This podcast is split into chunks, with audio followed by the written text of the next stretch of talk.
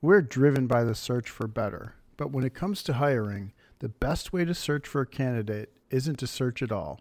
Don't search, match with Indeed. If you need to hire, you need Indeed.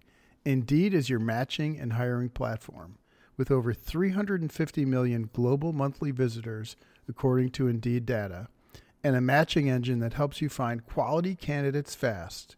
Ditch the busy work. Use Indeed for scheduling, screening, and messaging so you can connect with candidates faster.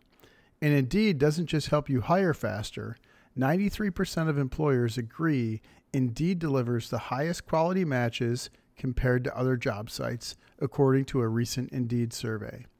Listeners of this show will get a $75 sponsored job credit to get your jobs more visibility at Indeed.com/hack it out.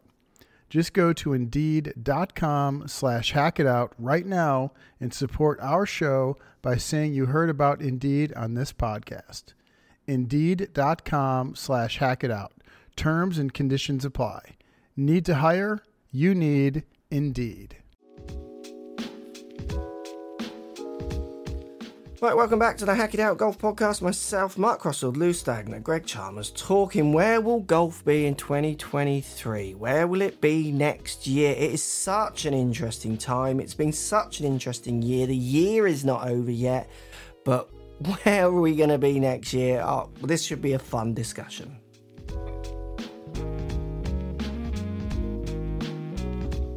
Lou and Greg, welcome. Where will golf be in 2023? It's been a mad year for elite golf, so tournament, tour, playing golf. It's been a mad year of, obviously, Liv taking over, which we're going to talk about. Not taking over, kind of kicking off and starting, and the world talking about it. PGA Tour seeing some big predicted changes after their meetings with the indoor thing, which we'll talk about and touch on.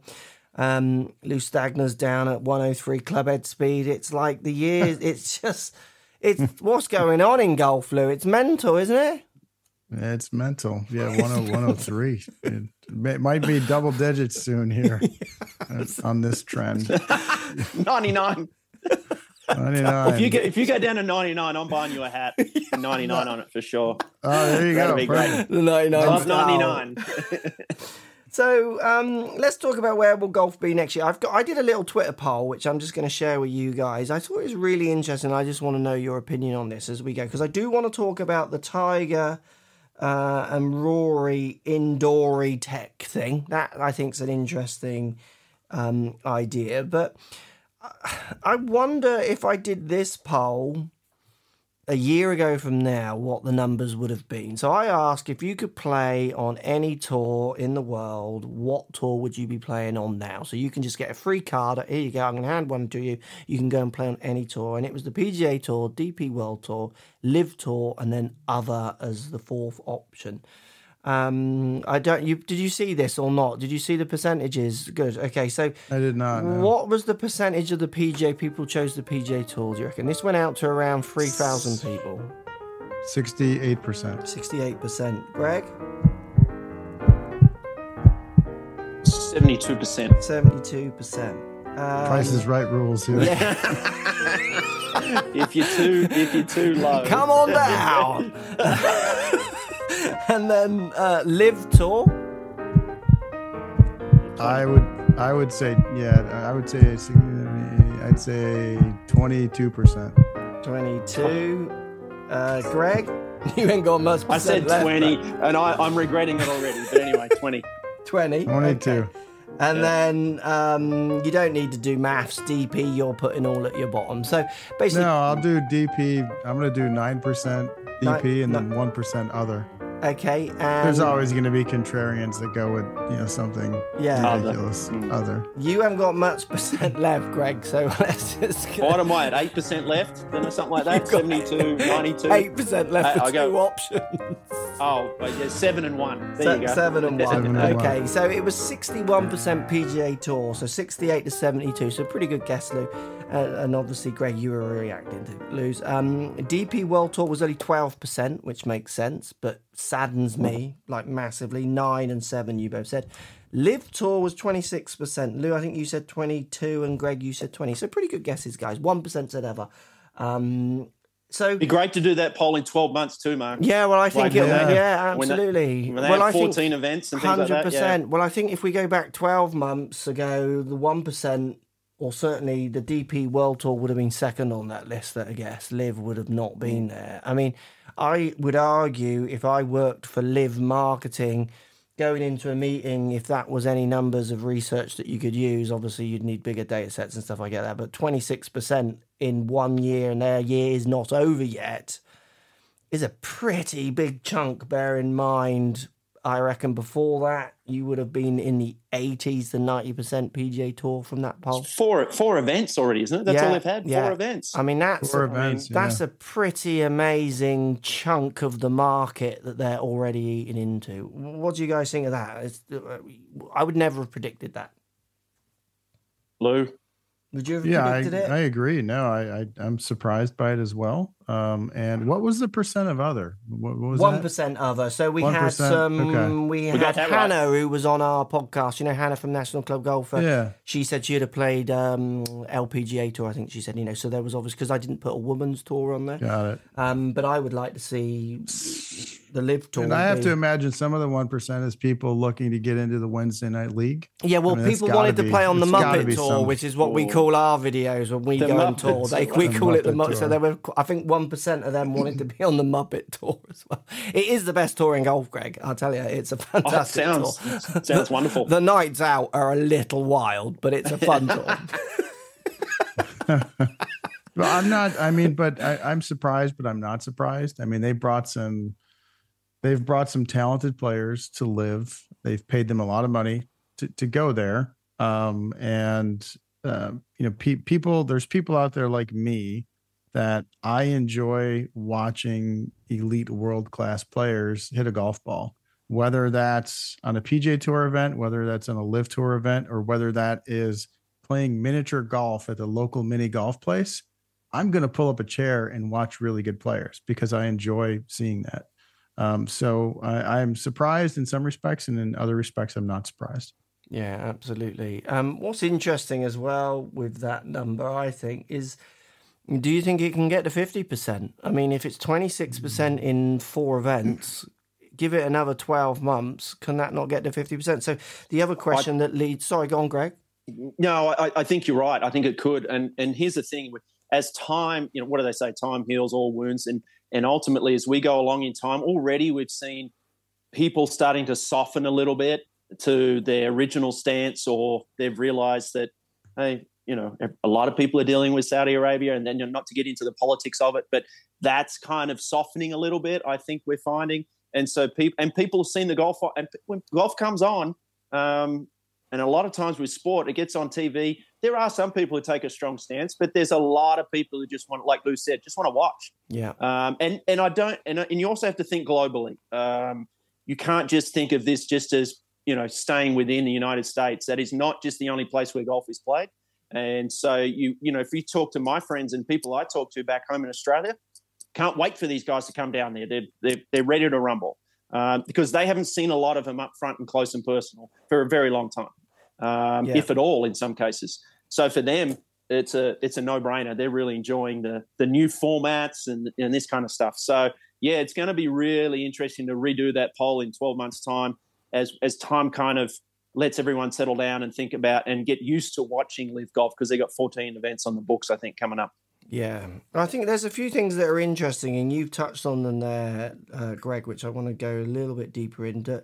Lou, you're the resident... Start home. And I got really confused because we had Wentworth. I was a bit more on it that time. We had Wentworth just go past, and there was obviously a bit of a brouhaha about Live players playing in that, and we had, obviously, the media jumped over the Garcia pullout, and rightly so. You know, I wouldn't say his pullout was a politically good thing to do, and he handled it possibly a little bit wildly. But there were other people who pulled out, but they didn't quite get the press. But anyway, it certainly needed talking about.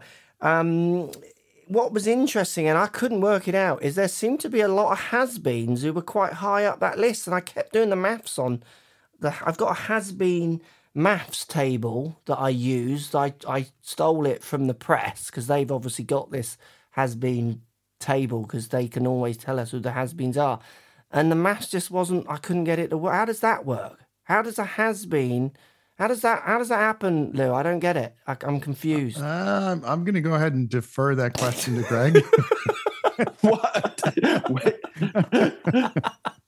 I'm going to defer that question to Greg. Are you talking about has-beens that performed well, or are we concerned about? Yeah, there were lots who did pretty good. Like there were lots that were being. Mm-hmm. When I used the has-been calculator, so the press I got in like by an. Is it the stole the? Are you going has-been a nometer? What do you? No, you can't find it. You can't find it on the web. You have to have someone in the know, and they leaked it to me. And you just do some. You know, you do some complex, tapping, like I imagine Lou does daily, big chunky numbers and enter and tabbing and stuff, and it comes out with a has-beens. I couldn't work it out. The maths just didn't add up. I couldn't work it out. But that was quite funny to see has-beens do so well in that event. And I think what's interesting as well, which you said there, Greg, also, it's... the hearts and minds idea is definitely seems to be, as we watch more golfers just perform in front of us in different shows. So the PGA is a show, the Tour is a show, and the DP World Tour is a show. It's like going to watch Cats. It's just a show of talented people performing.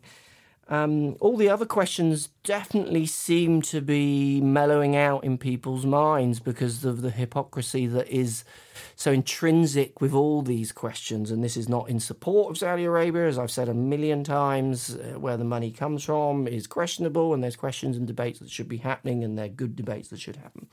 But the more people just watch good quality golf, they'll start to not even really realise what show they're watching. They're just watching good players. And the more certain outlets try to bad and kind of like say pretty nasty things about players, about has-beens and stuff, but then they just rock up to Wentworth and play and they perform, and then if they are still in the majors, and we've now got the Open champion who's playing Liv as well, current Open champion, so he's going to be playing the Open, what is it, 5 or 10 years? Do you get, if you win the Open? I can't remember what it is off the top of my head. Majors, I think he gets 5, and the rest of, up till he's 60-something, 65 or something, so in the Open itself. That's right. We're going to see him in majors for a long time still, regardless that he's now playing on Liv. These kind of claims are just proving themselves to be what they were, which is this kind of clickable, clickbaity, horrible press stuff, really, haven't they? It's interesting. Have you felt that it's... Yeah. It is now just talking more about golf a little bit more. The whole idea that I never believed or bought into the idea that the players that Liv had chosen or wanted to have on their tour were anything but good players, / great players. Yeah. And, framing that in any other way was just ludicrous. I mean, those guys, even if you want to call some players on the back end of their career, Lee Westwood just lost in a playoff last event they played. Yeah.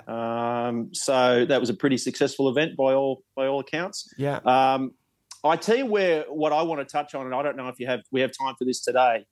The World Golf Rankings really concerns me. I was just looking today at the list of players that, and one of my concerns is that as fans, we're the players get punished if they're not allowed in. Yeah. But the fans get punished too, right? And if you look at the list of players who'll be all outside the top world 100 by the end of next summer, so the end of next July, August, right? You're looking at players like Joaquin Niemann, Kevin Na, Louis Oosthuizen, Paul Casey, Taylor Gooch, Jason Kokrak, Harold Varner, and Carlos Ortiz, right? All players who are currently either right around 50 or inside and who haven't won a major because Cam Smith's going to get to play, right? And Dustin and those guys, they're going to get to go to the Masters or the Open or whatever. Mark Leishman, for example, is another one, hasn't won a major. We're not going to get to see some of these guys at majors as they slide out of the world rankings. And that's going to be a really interesting battle for Live Golf over the next 12 months. I'm fascinated to watch that and see how that plays out. And it could be another thing that ends up in the courts. Is that a battle for Live Golf, or is that also a battle for the majors? I think it's a battle for Live Golf to decide how many points do they get But my point is, if you've got majors that haven't got these names in when they're blatantly still they some changed of the best format. Players, mm-hmm. Are they still majors if they haven't got the best players in? No, and then we all lose there.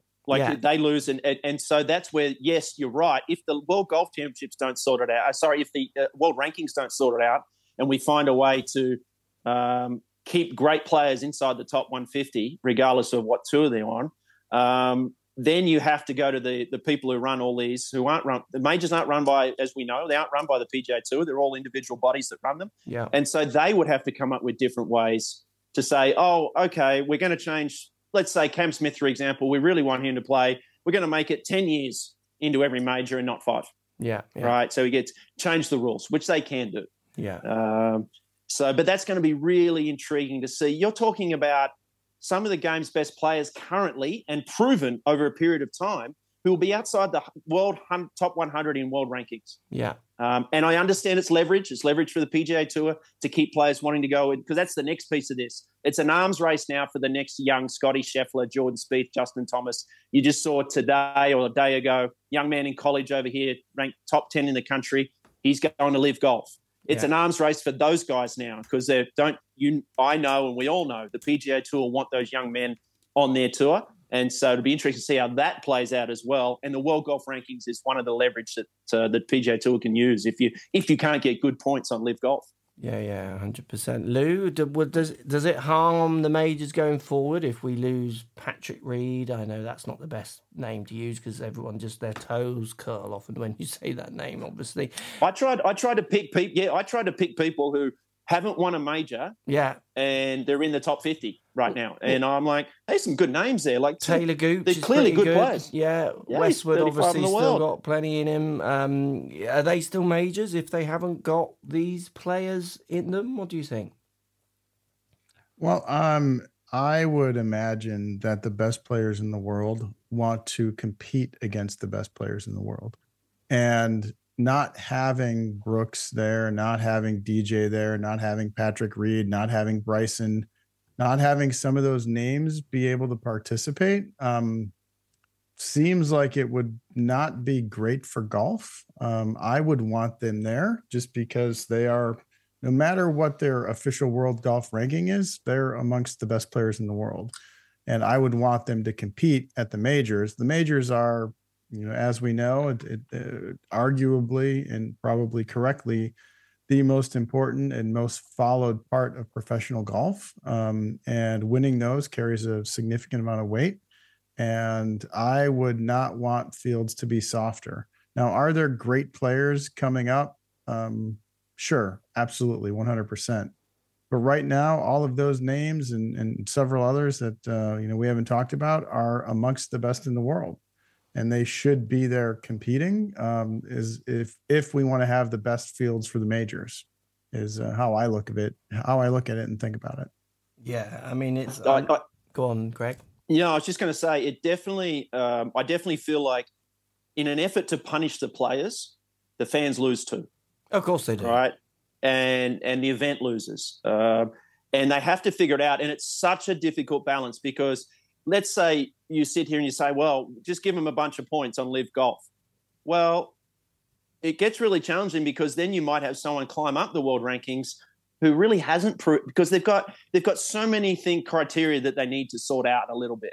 The pathway in and out. Right now you're just plucked out of thin air by someone, by Greg Norman or a committee or something. There's no way in and out of this tour. There's no qualification process. So that's challenging because you have to have a way in and out. To be a legitimate tour. So there's an awful lot there that they need to get right, because, yes, we need these guys, and either the majors change the way they structure it.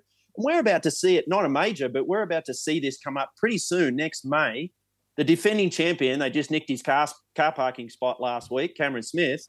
They took his special spot away and he won't be playing, right? So... that's the kind of stuff where, yeah, sure, Cam's punished. PGA Tour Player of the Year, Cam Smith.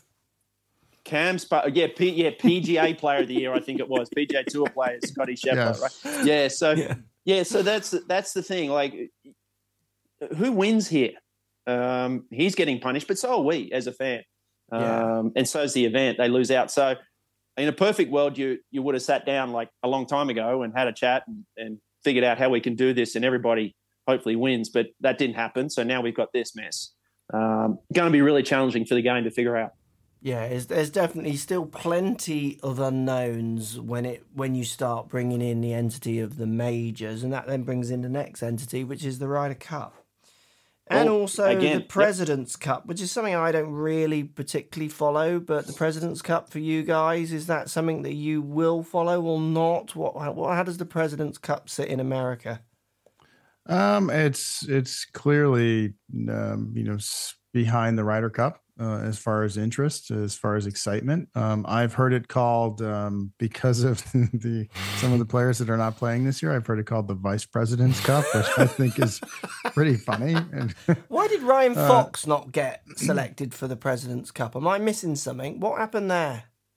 So after Cam, I just read a little bit about this. Why did Ryan Fox, he's had a hell of a year. He's top 50 in the world rankings.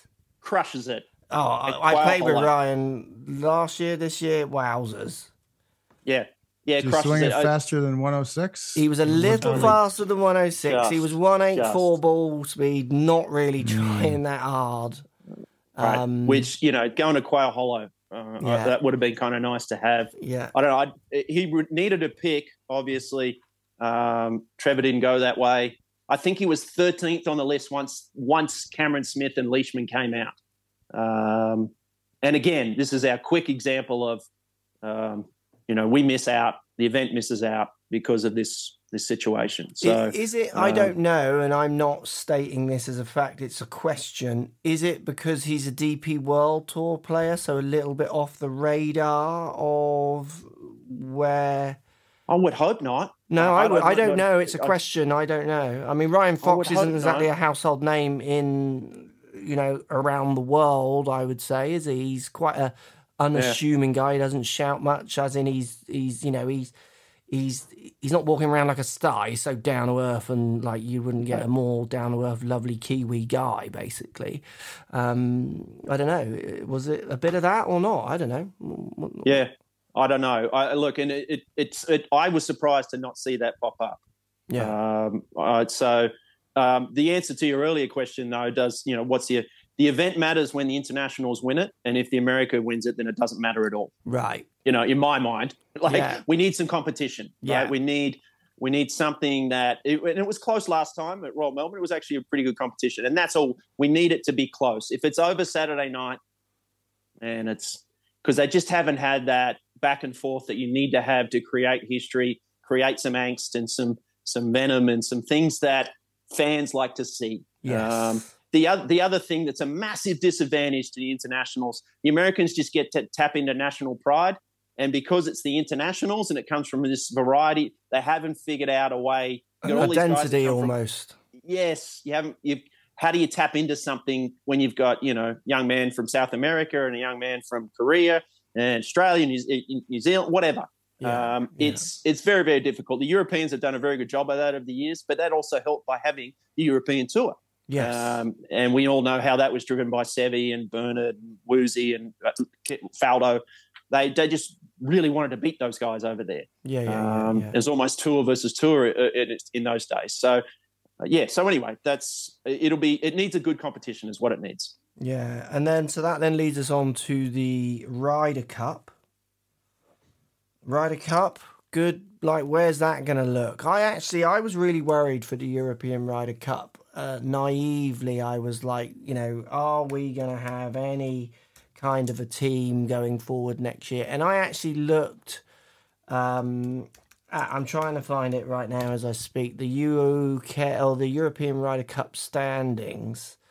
I'm not going to be able to find it in time here. I don't know if you guys have got it, but our team actually looked pretty good post Liv, so you took the Liv players out. Our team still looked pretty good. I was really worried that it was going to look like shockingly embarrassing.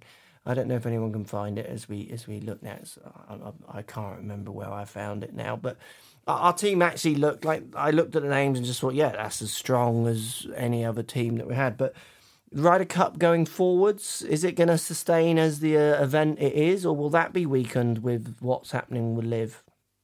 What do you reckon? Just a couple. Sorry to interrupt, but just a couple of names that I just found a little list here: John Rahm, Tommy Fleetwood, Tyrrell Hatton, Fitzpatrick, Rory, and then we start to get into Robert McIntyre. Yeah, he's good. Victor Hovland. Victor's great, obviously. I mean, it's a good team, isn't it? Like, you look at the names. It's no more decimated to me than the American team, you know? Like, it's no more they lost Dustin or, you know, if they don't get to play and a few other guys. So, which I thought was quite positive for the Ryder Cup, because I would like the Ryder Cup to personally, on a very selfish personal stance, I would like the Ryder Cup to be able to survive the changes personally. It's a fun event. It's a great event. Right. It definitely dials into non-golfers as well, because you do get that fast-paced action, which you don't get over 4 days of golf for the non-golf watcher. Lou, do you think the Ryder Cup can survive this? Sure. I mean, I think it can. I'm curious to see what happens. You know, people like John Rahm have spoke out, and he has said pretty directly that he thinks that the Liv players should be able to participate in the Ryder Cup. I don't think whether they participate or not for Team Europe. I don't think it matters. I don't think Europe stands a chance to win. It doesn't really. This old chestnut again, is exactly. It doesn't matter who plays. You can pick anyone you want. Go ahead, Mark. You pick the team. Handpick them yourself. It doesn't matter. It's going to be a drubbing? Is that a word? Yeah, that's what that is. Yeah, that's a word. Congrats on your word. I know all the best words. It's going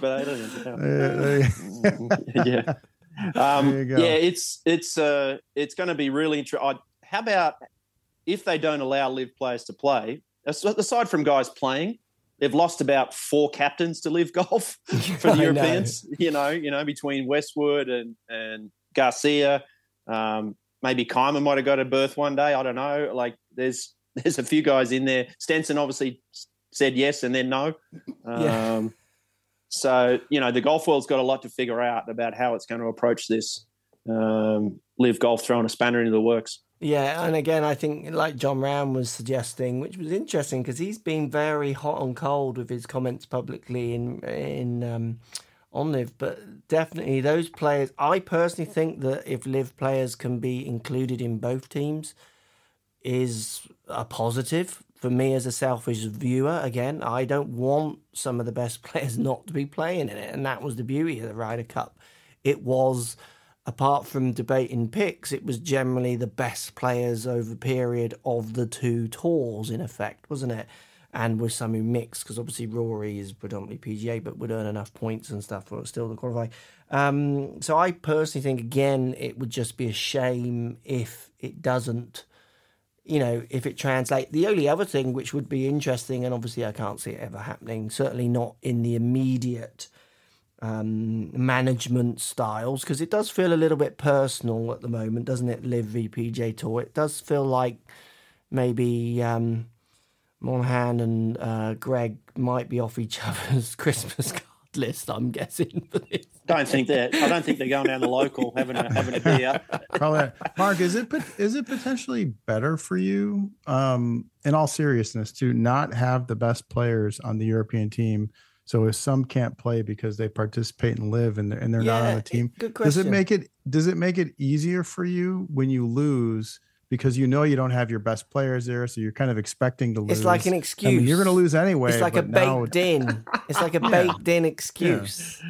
Exactly. You know? It's like hitting that T-shot on the first and going, cool, I haven't played for a few weeks. This could go in there. Oh, that's gone down the middle. Yeah. How embarrassing. Oh, God, I've birdied the first three. That's awkward. Yeah, what are we going to do now? So it is, No, but if I thought you were actually asking a serious Ryder Cup question there, Lou. But if it was a serious question, my point would have been, which is kind of reflects back to the original point, is I just want to see the best players. So I don't how we define who are the best players is obviously more complicated now. I get that. But I just want to see the best players playing for both team. That's what makes it a better spectacle. I want to see DJ taking on Ram, or, you know, and I can't think of anything better if I was selling a product than, let's say, I don't know, you know, two people who have been horseshoe, you know? That's a who doesn't want to see that as a 12th match on a Sunday? Like that, build that one out. Brilliant. It's, you know, it's almost like the boxing fights. You could do that in Vegas, couldn't you? Do you know what I mean? It's just, it's got the potential, if you look at it as a marketing exercise, to be even more marketed, even more exciting. You know that the press that talk to non-golfers would grab hold of that and, you know, give that out as something to sell. So I do think there's some real positives as well as some negatives in there. And it'll be interesting to see which way it goes in 2023. Greg, something else you said, and I've said it a few times to friends and people I chat to, the fact that Liv is a global tour, or trying to be more of a global tour possibly, is one of its advantages. When I look at those percentages that I saw at the start, or I read out at the start of the podcast, I think I said it to you guys, if in America, if Liv can get itself anywhere near 50-50 in America through what people watch, follow, what tour they think, you know, they're just split, they can only win globally. Because you go and take, you take DJ to the Grove this year in just outside of London, we don't get to see DJ. Like, there was a few people I know in golf who don't really go to golf tournaments. They watch a bit on telly. They follow the news and stuff. But they were like, I almost went to that. Like, I was thinking of going. It was only that it was the first one that they didn't really know what it would be like. Where I think next year, and it's going to be at the Grove next year, and I can drive 3 hours, and I'm now watching DJ, and I'm watching Cam Smith, and I'm watching Bryson. These are three players I'm not really getting to watch unless I come over to you guys, or I go to an Open, which has its other downfalls, the size of crowds and the rest of it, and it's whether you're competing against Open with an Open. So the global tour side of it, I think, is something next year going forwards that could be huge. I mean, Australians getting those kind of players down to there, I mean... Australia must feel like golf just literally doesn't care about it, doesn't it, down there? Like, there's so no question, Mark. The amount of great players they give to the world, and we just take them and don't do anything, give them back ever.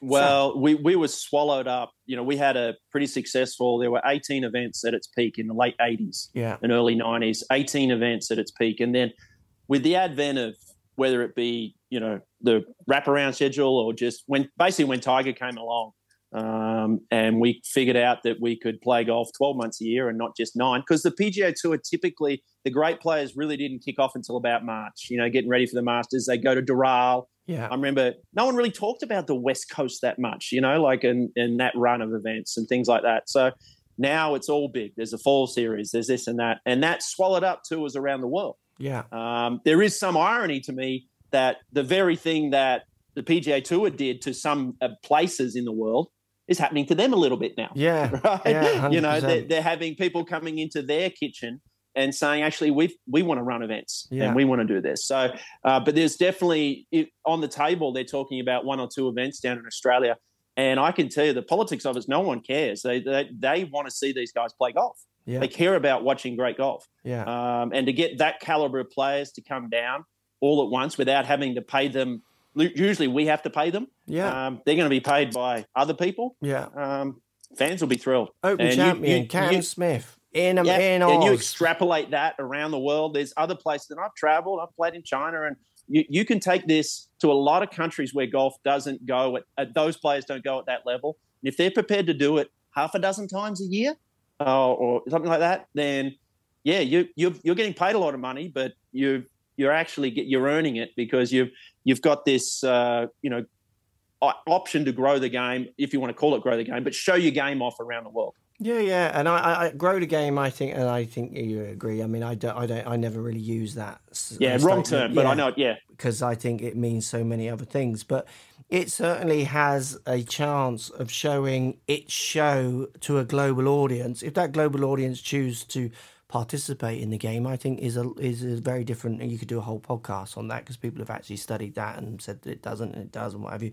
But just showing golf and what golfers are about to a global audience, you know, I follow, as I said many times, NBA in the UK, you know, they're showing their product to me. It's accessible. I can pay, I can watch it, I can dial into it, and they sell these brands around the world. I can walk through streets in the UK and you'll see Lakers, you'll see Celtics, you'll see the Nets a little bit, but Lakers and Celtic, because they're global brands that they've sold. You know, they're cool brands. And the fact that golf has a chance, which might work or might not, of selling this kind of brand out is, in lots of ways, I think could be positive. And I don't mean that as in more people playing, because I don't see it that way, but just the more money there is in the game, the more money the PGA Tour earns, the more money the DP World Tour earns, the more money Liv Tour players earn, the more charity work will happen. You all have foundations. I've never met a tour player who's successful who hasn't got a foundation. Like, there's taxes to pay, you know, foundations work on so many levels, financially and morally, and make you feel better that you're giving back and supporting communities. People can win, like, lots of people can win. And it's quite interesting. Never gets reported. They already on. Are, Mark. The live events give a lot away to charity, and it's never reported on. It's so funny. No. And I'm not trying to be a spokesman for Live here, because the PGA Tour give a lot away to charity as well and do great work. But I do not see many reports about the X million that they gave to area around the Grove and what have you when they played there, because obviously it just doesn't meet the criteria of what people want to talk about. Global tour, Lou, do you reckon it's, I mean, there's definitely chance for it to become more global, which will mean that you'll miss some events. You'll have to watch them the day after like we do. Is that going to turn American audiences off or not? What do you think? You know, it potentially could, right? So when the President's Cup was it was in Australia, I mean, there's a big time difference between here and Australia, and it's challenging to watch for sure. But the diehards like me will record and watch, and we'll figure out a way to tune in.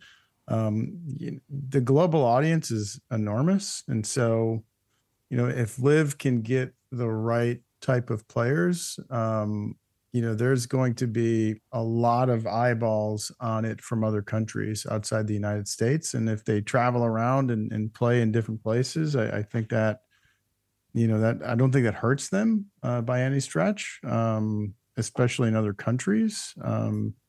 I don't know if the key for them is some kind of TV deal in the United States. I think they're on networks in other countries. I'm not sure about that. I know the only way I can watch them now is on YouTube. Same for us in the UK.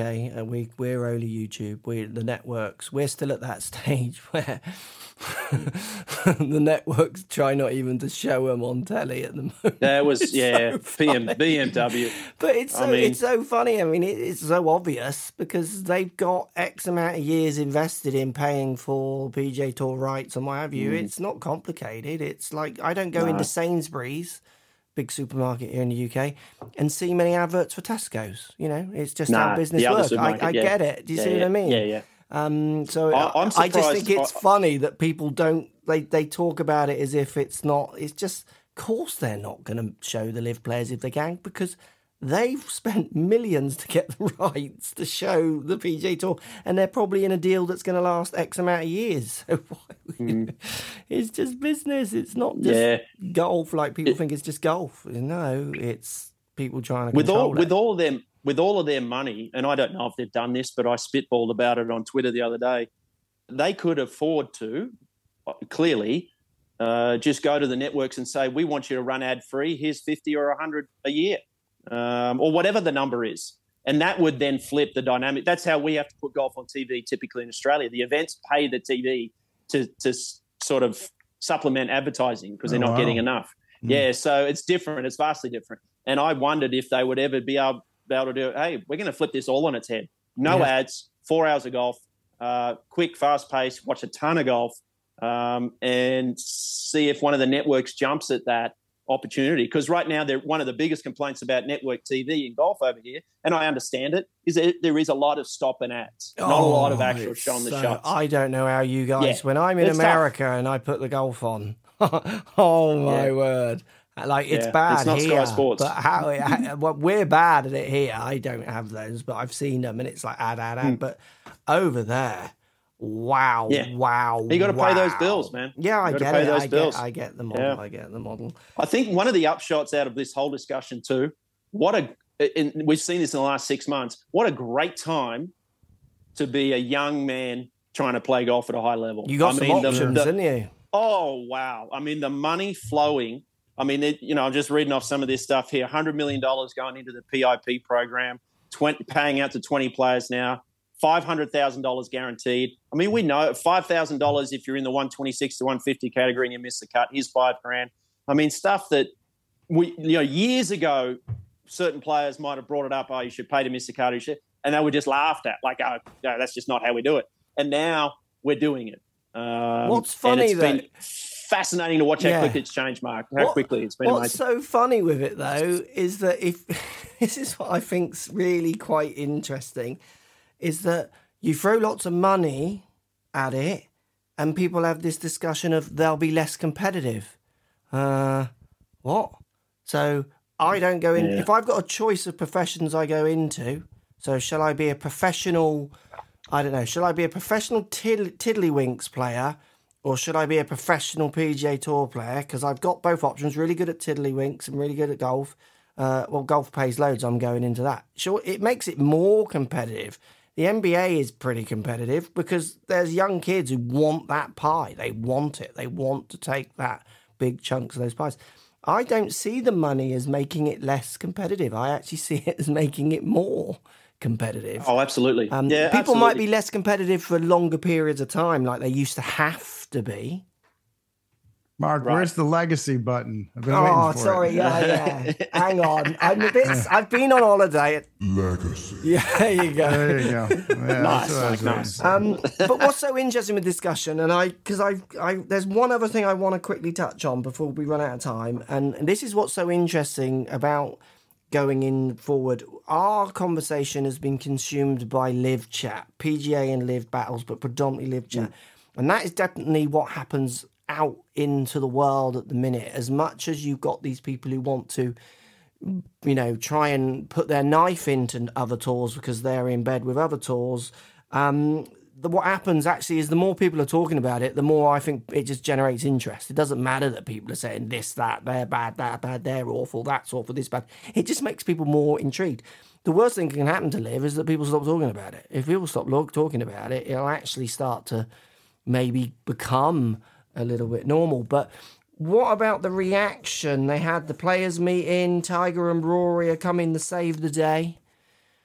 Tiger is the saviour of golf. He is, and Rory now saves golf as well. They're going to do an indoor on your sofa Sega Mega Drive competition. What do we think of the indoor? I'm joking and being flippant, and I shouldn't be, because it could be fantastic, and hopefully it does pay off. But what do we think of the technology partnership, Tiger and Rory, and the indoor golf and tech-infused is the term they use. Tech-infused. I always think I'm infused with tech as well. You could be doing infusing some hair, but anyway. What do we reckon? Is that going to work or not? I hope it does. What do you think? I sure hope it does. Yeah. It'll be interesting. You need personalities. You need people who are good at being chatty and things like that, because it's going to be, I imagine, a pretty relaxed format. It sounds like what, Top Golf at night. It sounds like that could, it sounds like that kind of thing somehow. I don't know how they're going to do it. I do trust that they're not going to be short of funds, and they'll have plenty of options to throw some tech at it and throw some challenges and make it enjoyable to watch. As long as they understand that just hitting golf balls isn't, I don't know if that lifts anyone's dress up. I don't find that particularly. You have to have something about it that's interesting and got some personality to it. So it's so much unknown about it. But, they've started Tomorrow Sports, I believe it's called. And they've got 15 events for Monday nights, 6 players, in teams. Going to be really intriguing to see how that, how that plays out. There's plenty of shows here, particularly in the United States. There's plenty of shows on TV in that mold in other areas of sport or athletics that at work. So it'll be really intriguing to see how they get it done. Lou, what do you think? I think it's going to do really well. Yeah. So last year, a couple of years ago, the NGF, National Golf Foundation, they release a ton of data every year on what's going on in golf. And in the United States, there were about 36 million total people involved in golf. and 12 million who only played on the golf course, 12 million who played on the golf course and at an off course facility like Top Golf. Yeah. And 12 million that only went to Top Golf. So there's as many people that only go to Top Golf as only go play real golf. I think they're going to draw a ton of eyeballs from all three of those groups of people. And I think it could be a lot of fun to watch. I would, you know, I think they need the right personalities. And, you know, I'm always, you know, we saw Tiger in some of the made for TV stuff. And I don't think Tiger, you know, watching him in some of those events, I don't think he has the ability to, he's grinding. Like no matter what it is, he's going to go into grind mode and he's not out there whooping it up. You know, he's got a very different personality than, you know, Lee Trevino, right? Lee Trevino would have been amazing for something like that. I still hope they bring him on. He's what, 80 something right now. That'd be amazing to have Lee because he would be very entertaining. If they can get people to be entertaining, whether that's the person hosting, whether it's the caddy, if they have caddies, caddy player interactions, whatever it happens to be, I think it has an opportunity to be an absolute home run. It's going to be fun. I'm going to enjoy watching it. I also think depending on how they do it, it could be an absolute home run for gambling as well. For people that really want to gamble. Mm-hmm. So there could be some huge, huge eyeballs on this thing. I predict it does smashingly well. Smashingly well. I like smashingly. He's throwing some he's gone all English UK all of a sudden. He'll be drinking a cup of tea there soon. I think too, you know, just touch on that. I can imagine something like, you think the 16th hole at Phoenix, you imagine that under lights, and you end up with an event that you have a vast portion of the people in the stands are there just because. Yeah, there's something massive going on. Yeah. The golf's kind of in the background, right? Yeah. And Lou's correct, the gambling side of it's phenomenal. I could just imagine myself sitting there with some food and a drink and a bag full of dollar notes and gambling with a buddy of mine, and on a small scale, right? Yeah. Just on anything. So it could be a lot of fun if they do it right, and it'll be really intriguing to see. 2024, I believe, that kicks off. So we got a bit of time up our sleeve, so we'll see how we go. Well, I'm really excited for it. I'm looking forward to it. I'm anticipating it. It's going to be well done. Now, if they said they were kicking this off in January of 2023, you'd be a bit worried. You know, it might have been a bit rushed, but I was happy to see that they are. It's going to take them over a year to be ready and up and running. I think that will allow them to refine what they're going to create, what they're going to produce, and what's going to be out there. But I will watch every one of them. I won't miss one. Yeah, cool. I mean, I with the event, I hope it works, and I really don't know if it will or won't. I can't. In the UK, it's certainly not something that we would see very much. So it might take us a little bit of time to get into it. Where I definitely think in America, like you say, you've got other sports using that kind of genre and already succeeding with it, so the blueprint's there and it absolutely has a chance.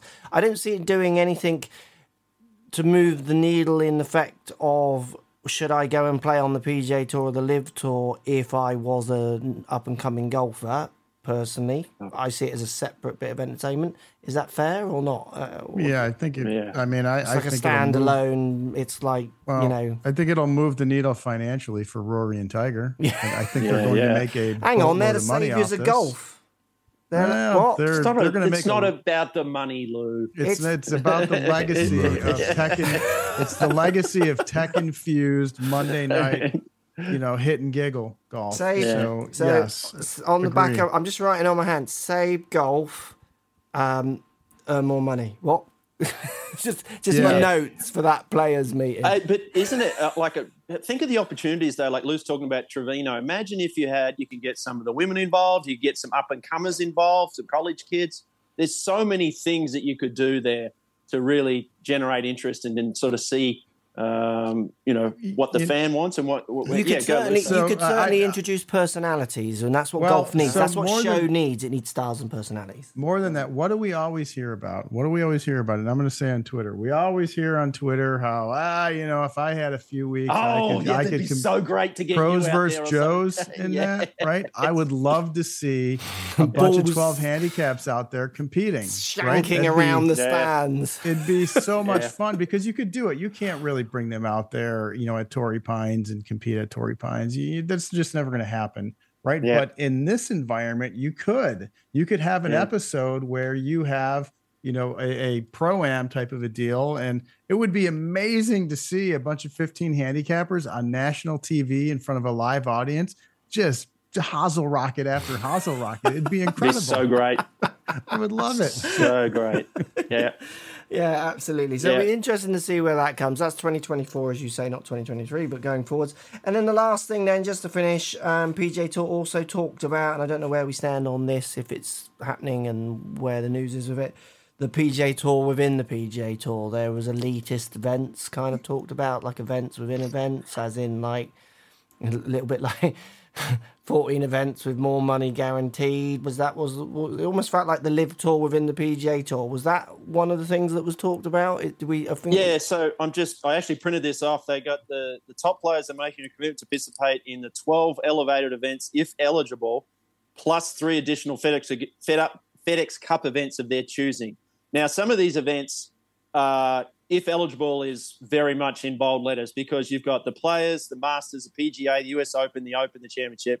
Total of 20 events minimum is what they're committing these guys to play to.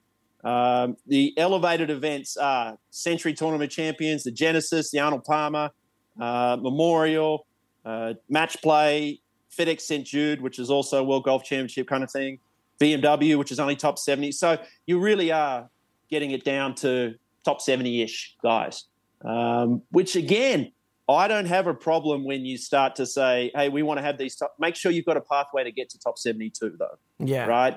You know, because you can't just – it becomes quite self-fulfilling if you just have the same guys churning out, accessing free points or free money, whatever you want to call it. Yeah. You're exempt again because you kind of couldn't fail. Yeah. So that's going to be intriguing. Lou, what do you think of that? Those events, those elevated events? Well, I think it's just, it's a response to the changing world, right? And they created these events to keep the top players happy and give them some money. I'm a huge golf fan, and I'm going to watch golf no matter what. I'm not the biggest fan of the smaller field events, to be honest. I like fuller field events. One of the things that drives me crazy about the small field events is even when you put the best players in the field and you look at the WGC events and you go back through the WGC events and you see, you know, the bottom player in the field, they did not have a good week, right? If they were playing in a full field event, they're slamming their trunk and they're going home on Friday. And so you have a lot of players that are just nowhere near in the mix across all four rounds because they're just having a bad week. And I think that's the drawback of small field events, no matter where they are, whether it's PGA Tour, small field event, Live Tour, DP World Tour, Asian Tour, it doesn't matter where it is. It's it's one of the downfalls of a small field event. I watch all of them now. I'll continue to watch all of them. I like watching the best players in the world out there competing. So it'll be interesting to see where we are a year from now. Like if we redo this podcast in September of next year, think of everything that's happened in the last 6 months. Give us another 12 months and see where we are and what's going on. It's been quick, isn't it? How quickly it's changed. Been very quick. Very lightning fast, isn't it? Yeah, it'll be interesting to see which way it goes. I think the last thing for me, just to finish on the wrap this pod up, is that it's been quite interesting to see, and I haven't found it that surprising, but with golf fans, it's been interesting to see how surprised they are with some of the players' decisions. So let's take Cam Smith's decision. You know, he is one of these, maybe the best player this year, one of the best players this year. He's got a career that's well ahead of him. And he's not valuing some of the things that the audience thought had all the value in, possibly. You know, he's not maybe fussed about making certain teams. He's maybe not fussed. He wants to play more majors, but is he that fussed? But obviously he's going to play more majors, so he knows that's maybe bases covered. He's not fussed that he's going to be world number one. These are all things that the audience have held, or certainly the audience I've been watching, you know, they would hold it as their things. They would, if I was a, love to be world number one, I'd love to win this. But the actual players, these real human beings who have got families and they've got lives, and they've got lives outside of their work, which is often hard, I think, for the audience to comprehend because they only see him on game days. They're valuing some other things as more important. I found that really interesting as someone who understands relatively well pro golf and what you guys like yourself, Greg, and others, you know, go through and do. And I don't know if anyone saw the Appy Bamrat comment. He's talking about Malaysian player, I think he is, Abby, and he was saying about Thai being really lonely because he's got no one he can really speak to because no one speaks Thai apart from his caddy, and he kind of like, and I just thought, like, I think he's Corn Ferry maybe now, but he was successful DP world player. He lost his card. You know, he was a very good player when I remember seeing him at the Turkish Open and stuff, and everyone would follow him.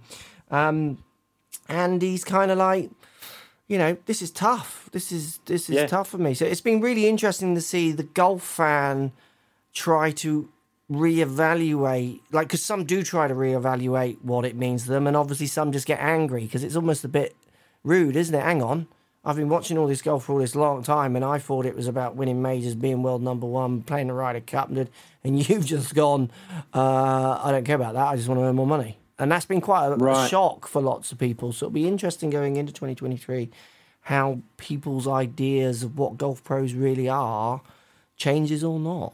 More guaranteed money. Yeah. That's the thing. Guaranteed. Yeah. Like here's 130, here's 200, we said some of these numbers. Quite incredible.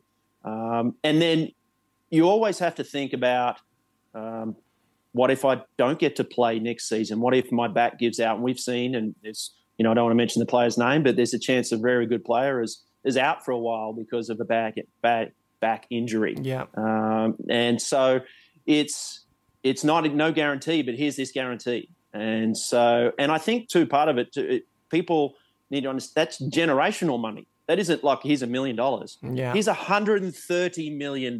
Yeah. Right. That's crazy money to set not just you up, your family, the next family, you know, down the line we go. Yeah. And so, and I think one of the misnomers or some players have misspoken. I don't know if that's the right word, but they've said they don't want to play as much. I think what they should have said was, I want the option to not play as much. Yeah. Right. And that way it wouldn't have been framed as when you show up to events like the BMW, oh, you told us you didn't want to play much. No, I just like that option. And that's what Liv gives them. It gives them the option to only play 14 times. Or if they want, they can throw in a handful more. It's a very sweet spot for a professional golfer. And we all have to sort of adjust and change our thinking or keep hating it, one or the other. Yeah. Lou, what do you think? It's been quite interesting to see. I reckon you would have looked at it maybe, I don't want to speak for you, but I'm guessing a little bit more romantically before this come, and you're now starting to, because some of the questions I've heard you ask Greg over the times on and off camera, I think, I'll let Lou's still thinking as a golfer with that question, rather than like corporate Lou sometimes. What do you think? Has it been a bit of a shock for you how maybe they don't think, you know, it's not just about golf for them? Lou is very romantic too, Mark. He is, isn't he? Well, yeah, he does ask you the odd question. I just think, oh, Lou, yeah, Greg doesn't want to go there. Come on. That's what I'm known for. That's what I'm known for. I've never been I've always been under the impression that professional athletes are playing their sport.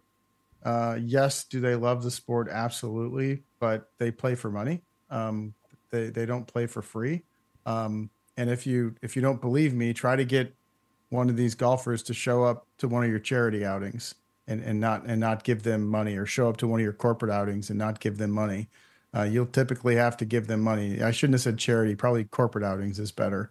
But get them to show up to one. They're gonna make you pay for their attendance, and that's okay. It's completely fine to play for money, and I think they're all playing for money. And if they weren't, I mean, somebody. I'll pick on Rory. You know, is Rory playing for legacy?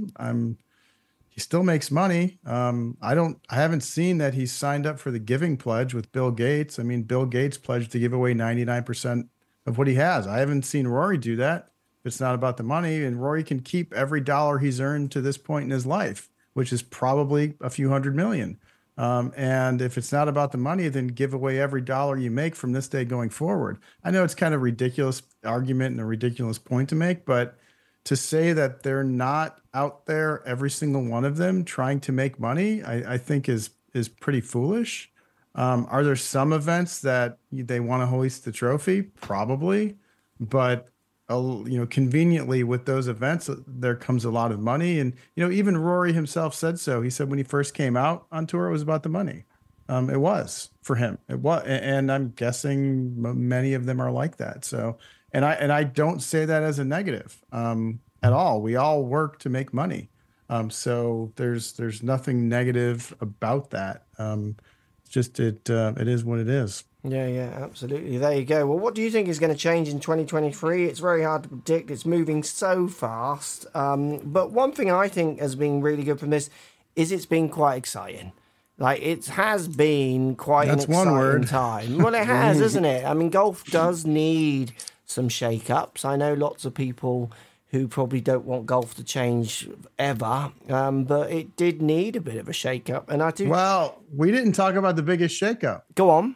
Live Tour now allows players to wear shorts. Oh, that was such an easy win for them, wasn't it? That was like, it was so funny.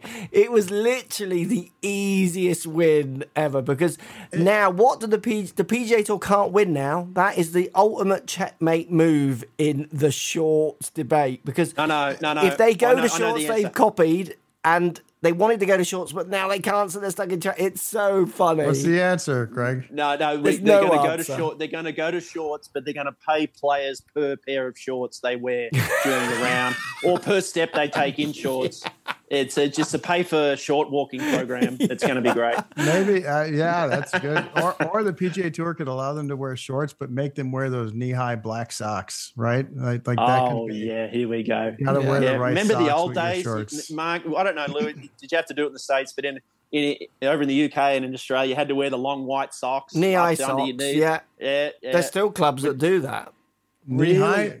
Are they black or white? St. George's still does that. I'm pretty sure St. George's, where the Open was last year, still has a knee-high sock policy. Awesome.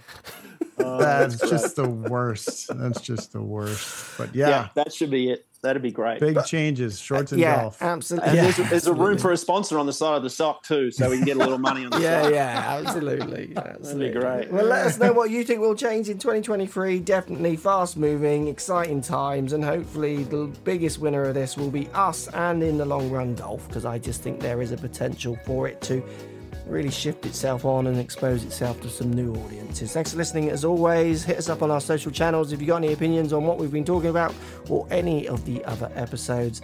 Thanks for listening, and we'll catch you in the next episode.